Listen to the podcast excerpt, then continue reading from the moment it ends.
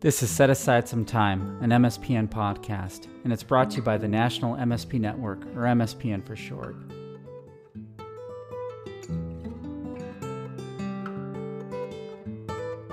And now, on to the episode. Welcome to Set Aside Some Time. I'm your host for today, Timothy Mercer, and joining me is Kira Koba and Amber Warman. Today we'll be discussing Section 111 and changes, as well as changes that have been made and changes that are anticipated on the horizon. Um, so today we will we'll dive into that and try and figure out what's coming and what we can do to help make things better and how we can be prepared for the changes that we know are on the horizon.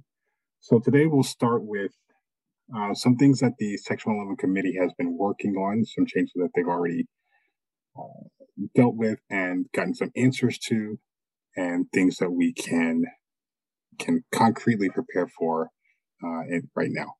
So Amber, Kira, I'll leave it to you guys. So what sort of things are have you guys been working on? What things can we be prepared for? Well, good morning, Tim. Uh, this is Amber and uh, my glorious co-chair and counterpart, Kira Koba. Um, I'm currently a senior work comp examiner for the Montana Municipal Interlocal Authority um, treasurer of the MSPN board of directors, and co-chair of the Section 111 and Conditional Payment Lien Committee. So thanks for having me today, Tim. My pleasure. My pleasure. And I'm Kira Koba. Um, I am the principal at Allen Koba Compliance Solutions. I was a nurse first and then found my way into law school and ended up in the MSP space, and the rest was history. So I'm your Yay. bona fide MSP um, nerd, and I've dragged Amber um, kicking and screaming, but now she pretends to love it into the Medicare space with me. And we're really excited to be here today, Tim, to talk to everybody about um, what the Section 111 committee and conditional payment committee is working on.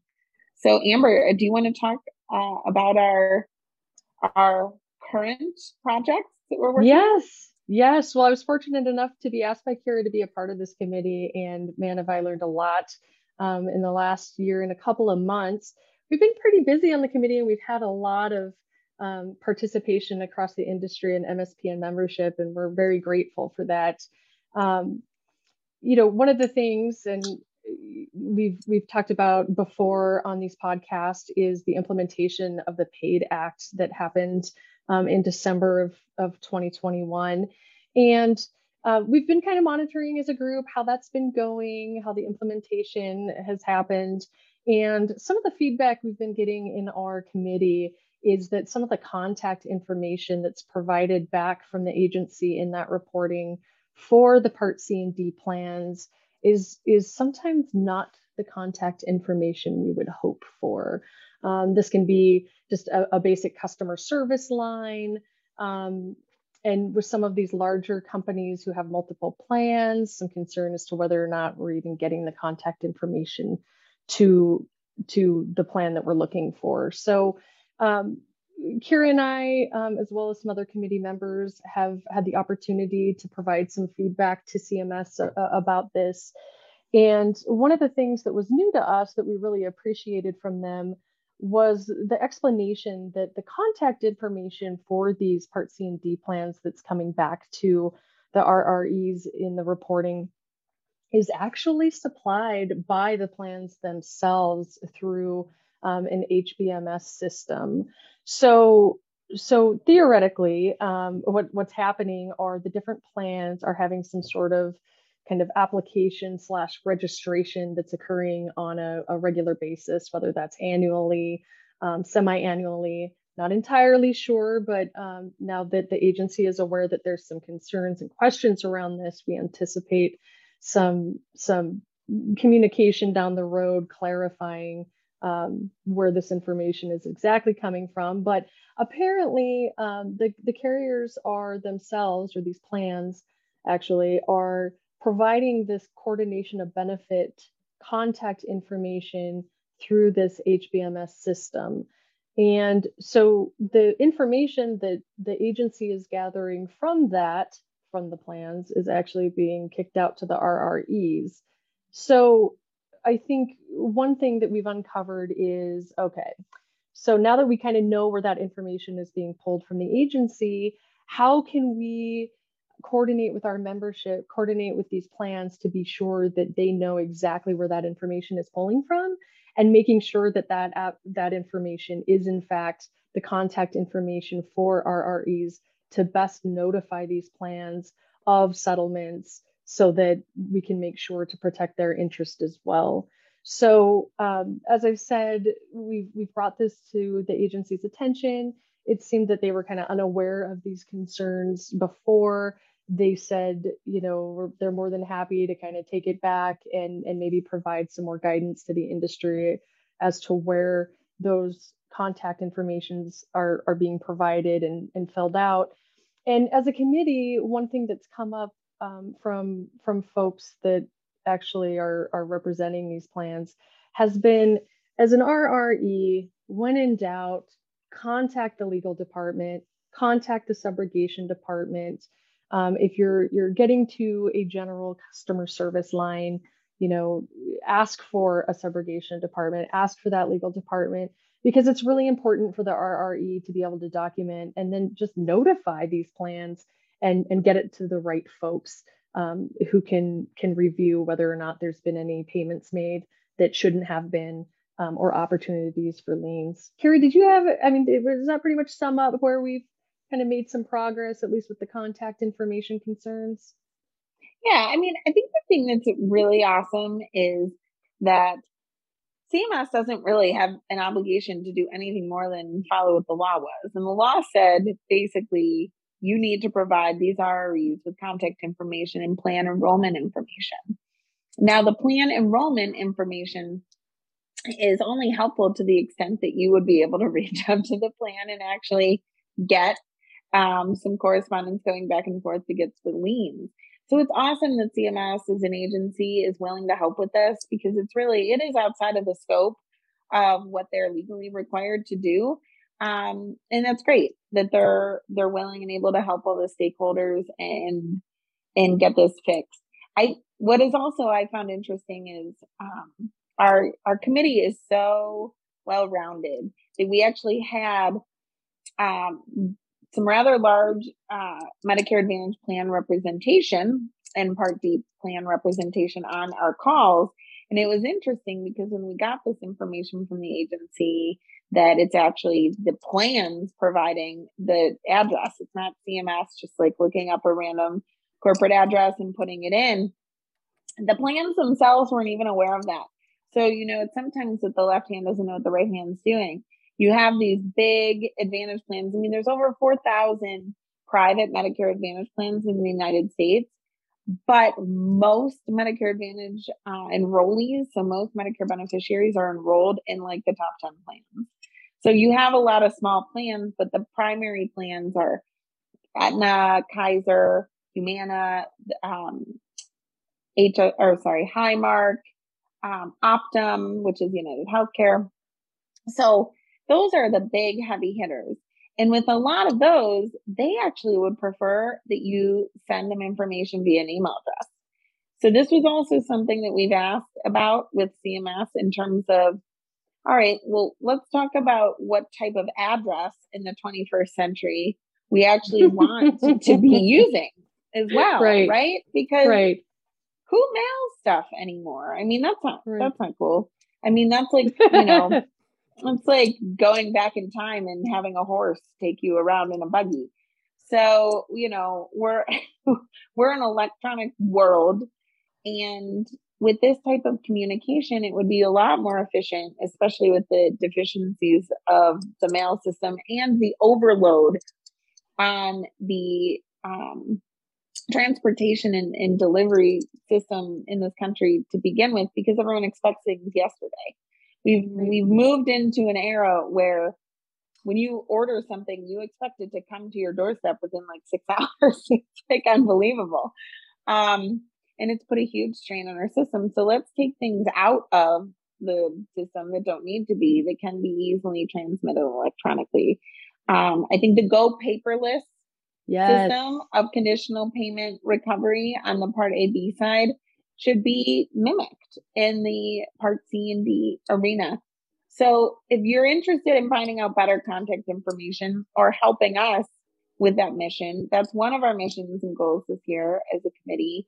And we've had a couple volunteers, but we need more.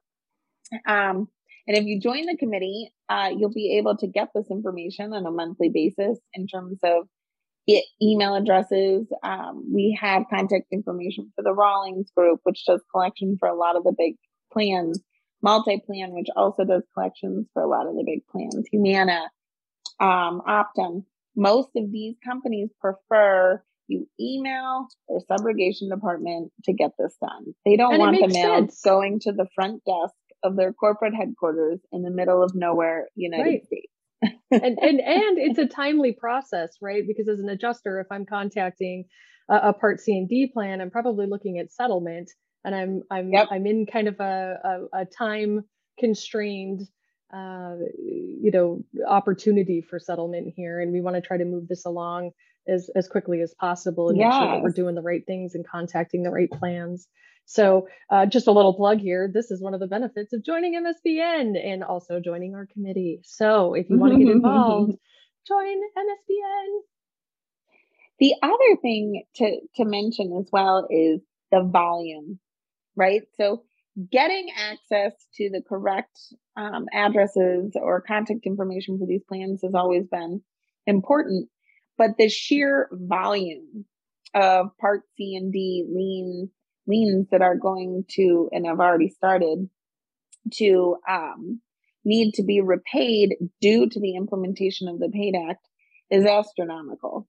So it's going to become increasingly important um, to carriers and to beneficiaries that want to move these cases to settlement that we find an efficient way with efficient timeframes to move these types of liens to conclusion. Um, when you go from having one lien on every file for Medicare to having three, four, I mean, it could be up to 13 because Medicare will give you so many different pieces of plan information depending on how old your claim is. Um, you know, it's definitely something that we are working to improve upon. And if anybody is listening and has additional um, tips or suggestions on how we can help to continue to improve this process, we'd love to hear from you. All right, Absolutely. so let's move on to what's next. Yeah, so next we'll look at some changes that we're anticipating, some changes that we're beginning preparation for, um, things that we see on the horizon. Um, one of the one of the things I wanted to touch base on in, in kind of this realm is is the um, ongoing responsibility in medicals field. Um, one of the the things that we've been discussing in our uh, committee meetings is the scenarios where beneficiaries are contacting um, them and, and the CRC and, and actually BCRC um, terminating the ongoing responsibility for medical. So they're calling, or maybe their counsel's calling um, because they maybe were seeking treatment for something and they got a notice in the mail that said, "Hey, there's this claim out there.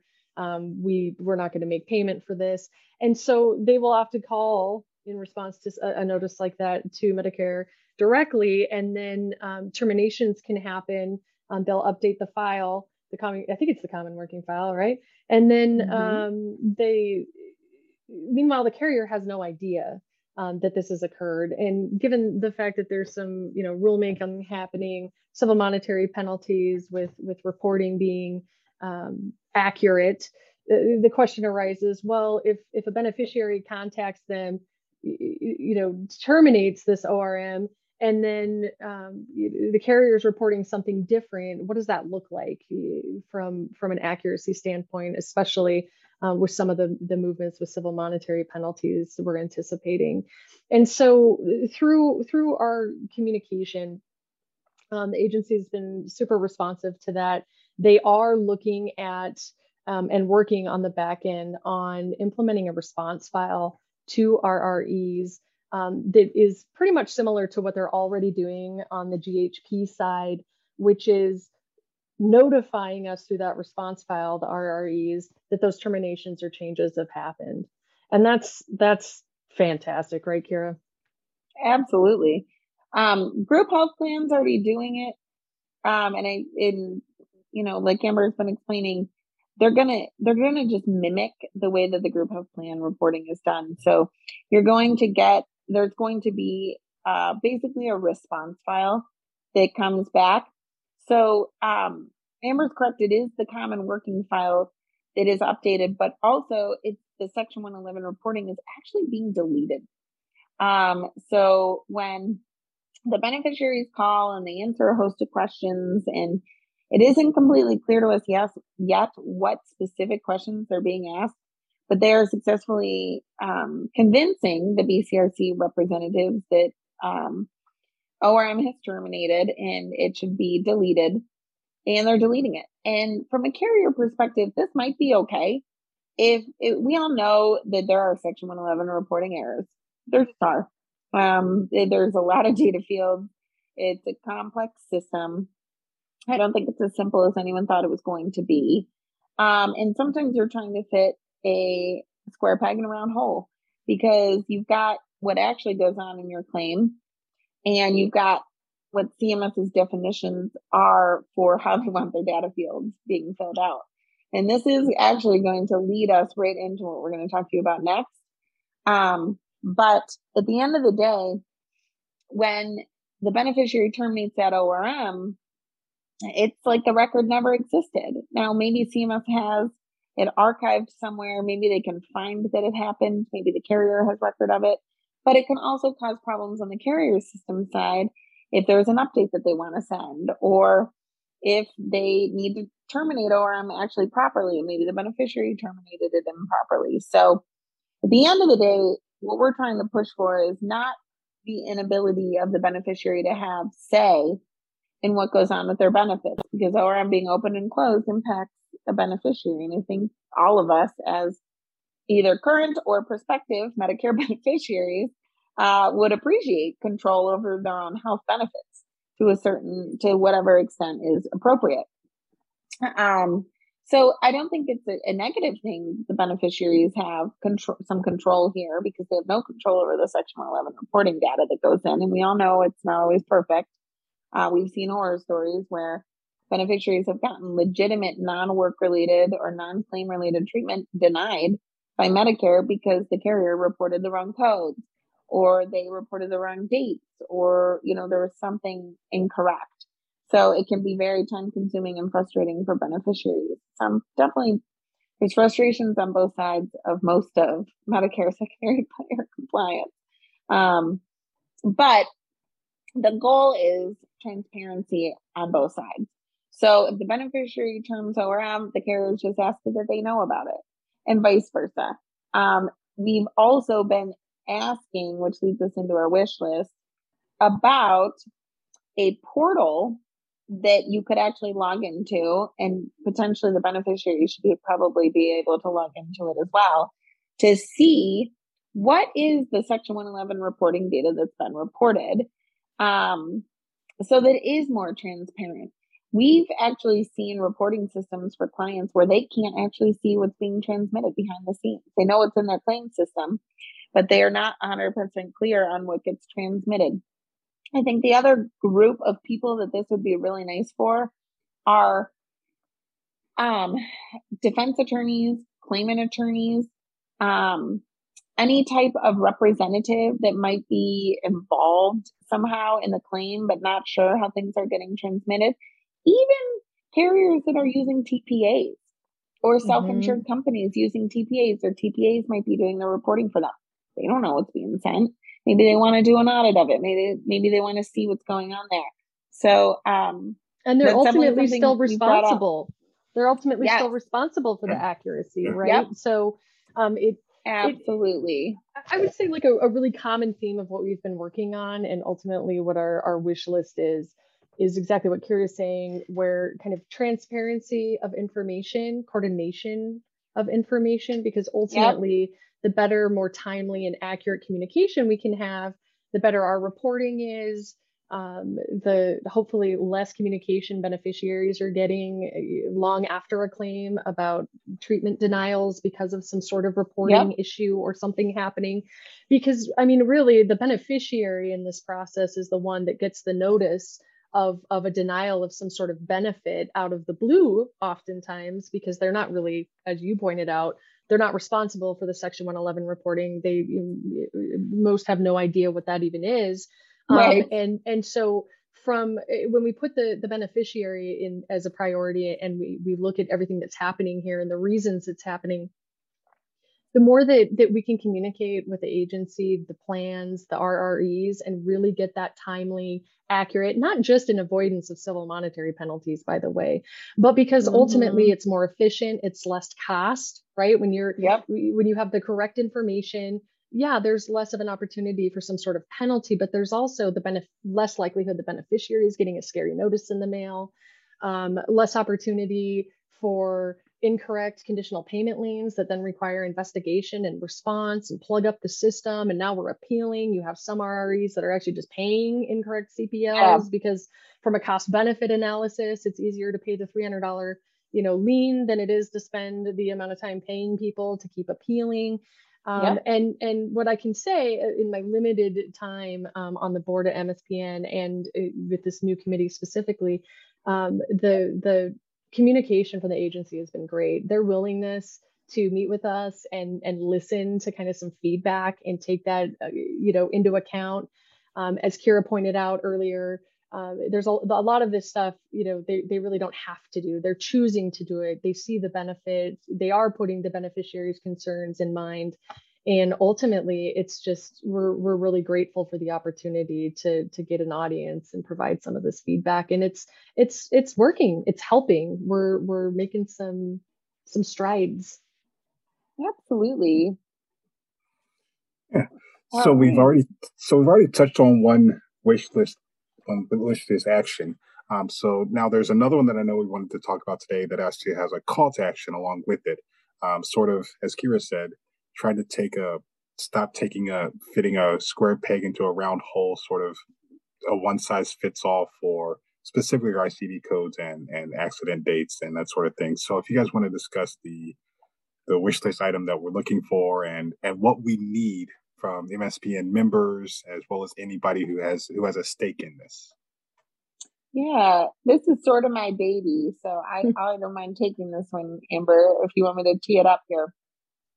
So I have been trying to, it's got to be going on five years now, at least.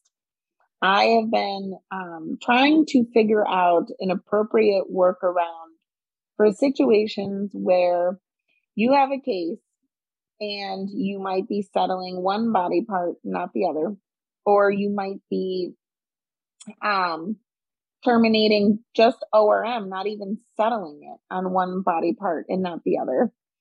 And how you appropriately report that so that the record actually reflects the correct thing from a CMS standpoint and from a carrier perspective. Now, there is in the reference guide a very specific um, table. It's called an event table.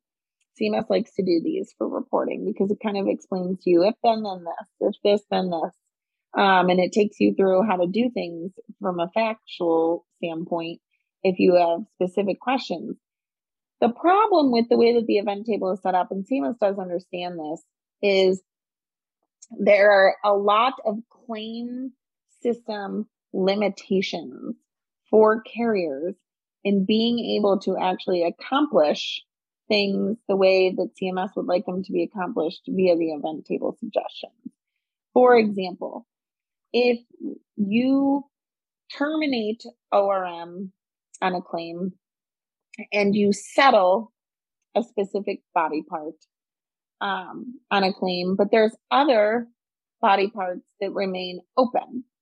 There isn't a great way in most claim systems to accomplish deleting out body parts effectively and or reporting or opening a new claim for the additional body parts that are going to remain open. So what we've been asking for for years and we're getting closer and we do think that CMS understands the issue here, especially with civil monetary penalties um, on the horizon, is a way to tie the dates of T ORM being yes and ORM termination and the TPOC dates and amounts to specific body parts. So, for example, you do one claim input file, it has one um, reference or one claim number, one policy number associated with it, multiple body parts. You could have multiple TPOC dates and amounts, and you could have multiple body parts at any given point that have ORM or stopped ORM or continued ORM or turned on and off during the period during the life of the claim. Great example of that is a holiday in different states like New York or Maryland, where the work comp carrier takes a holiday from ORM responsibility. There's no way right now to turn ORM off and then turn it back on without CMS thinking that you still had it from the date of injury to your ORM termination date. Um, so, what we're really asking for is a more specific way to report ORM term dates tied to diagnostic codes and TPOC dates tied to diagnostic codes um, within the same claim input file. They understand it. It would be a big change, but it would help not only the carriers be able to communicate what they're doing in their claim more effectively, but it would help the coordination of benefits be able to actually recover what is still due and owing without them trying to recover on things that are recoverable because you can't get that specificity into your section 111 reporting. When that happens, both sides spend an exceptional amount of time and effort to end up really only costing everyone money and no one, the government not actually recouping any money and the carrier being out the money to pay for the appeals. Amber, do you have any like specific examples that you can think of that have happened on any of your claims you could add to that to kind of shed a yeah, more practical light I've, to it? I've got a ton, actually. I mean, really, when you think about it, any claim that has any more than one diagnosis um, a, related to it, whether it's a condition that's being disputed, whether mm-hmm. it's say you know I, I like to use the example of let's say a motor vehicle accident where you know i have an injured worker who's driving you know the parks and rec truck and gets in an accident in let's say you know 2020 and uh, let's say you know it's a 66 year old seasonal worker and he's got osteoarthritis well documented in his health history is on his way to a tka even prior to and in this mm-hmm. motor vehicle accident um, you know, it's mostly a, a, neck whiplash. It's not it's not super you know severe. It's mostly whiplash, but it is noted in the ER report that he's got maybe a, a scratch or a laceration on the side of that knee.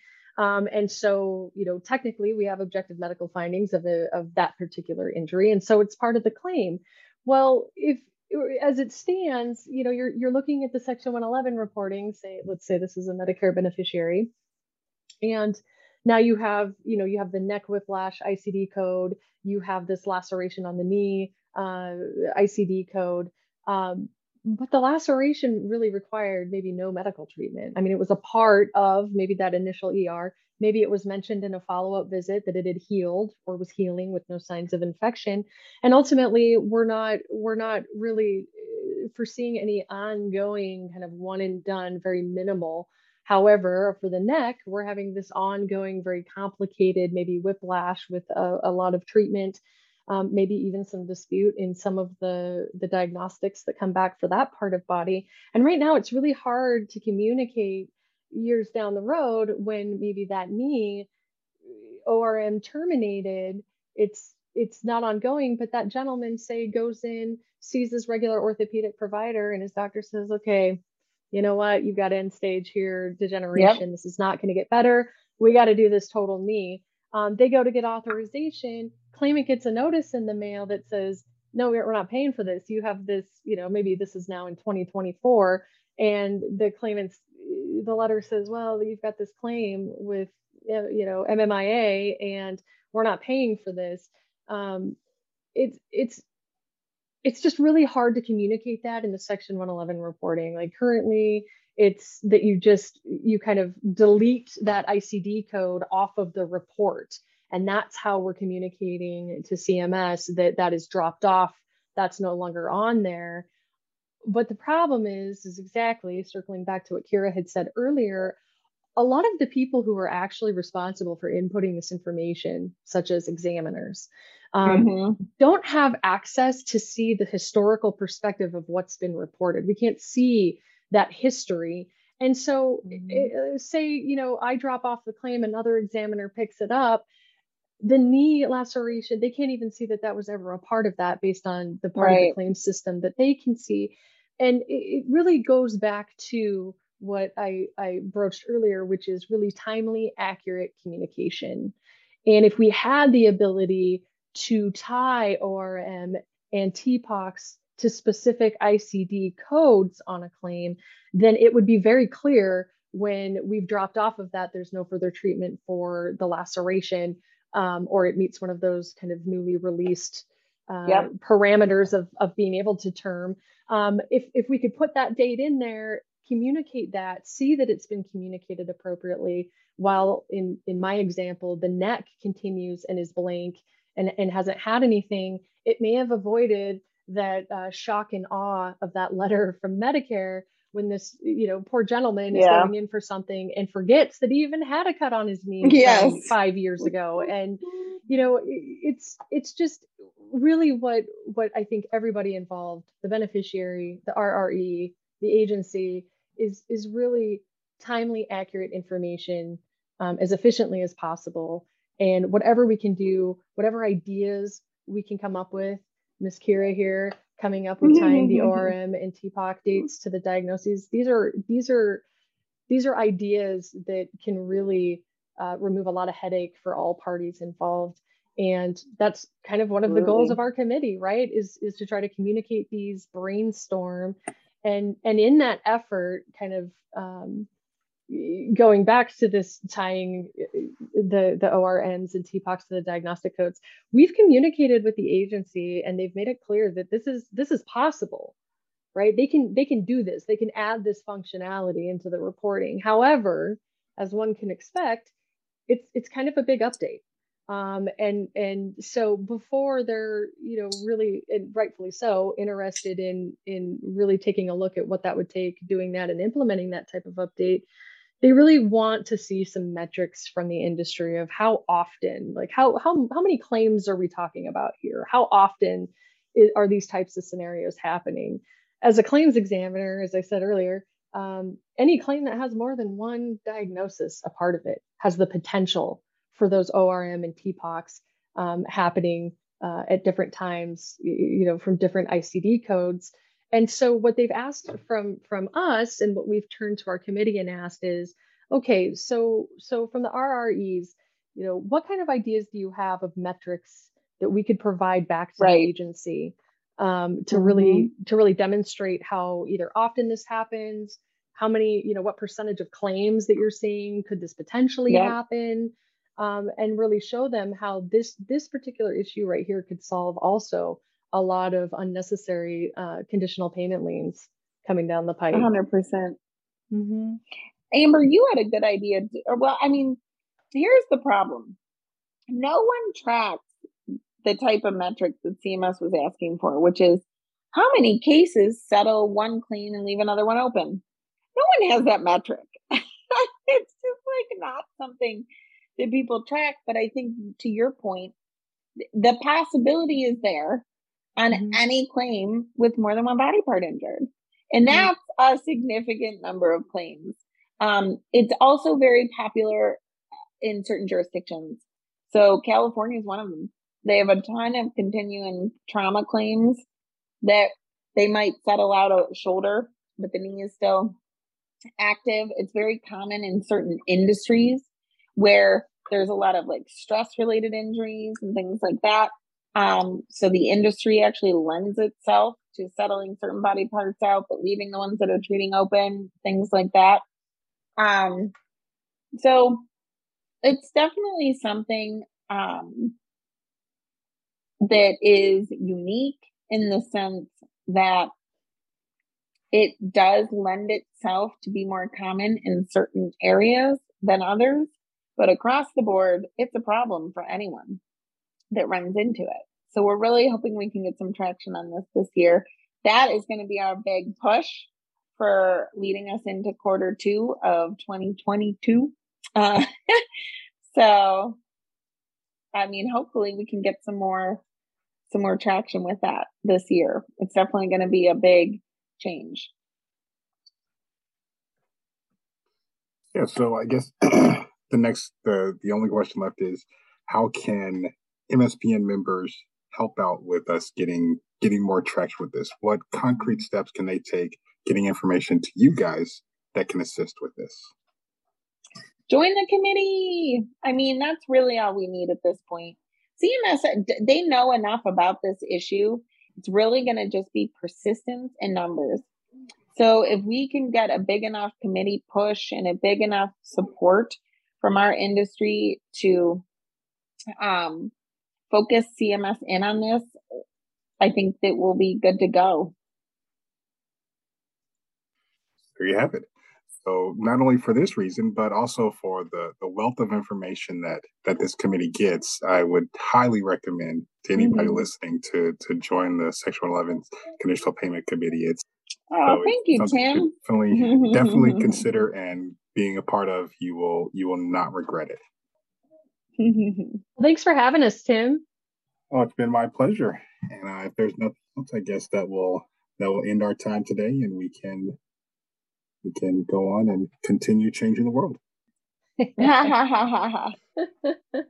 so thank you, Amber and Kira, for joining. And uh, and until next time, this has been set aside some time.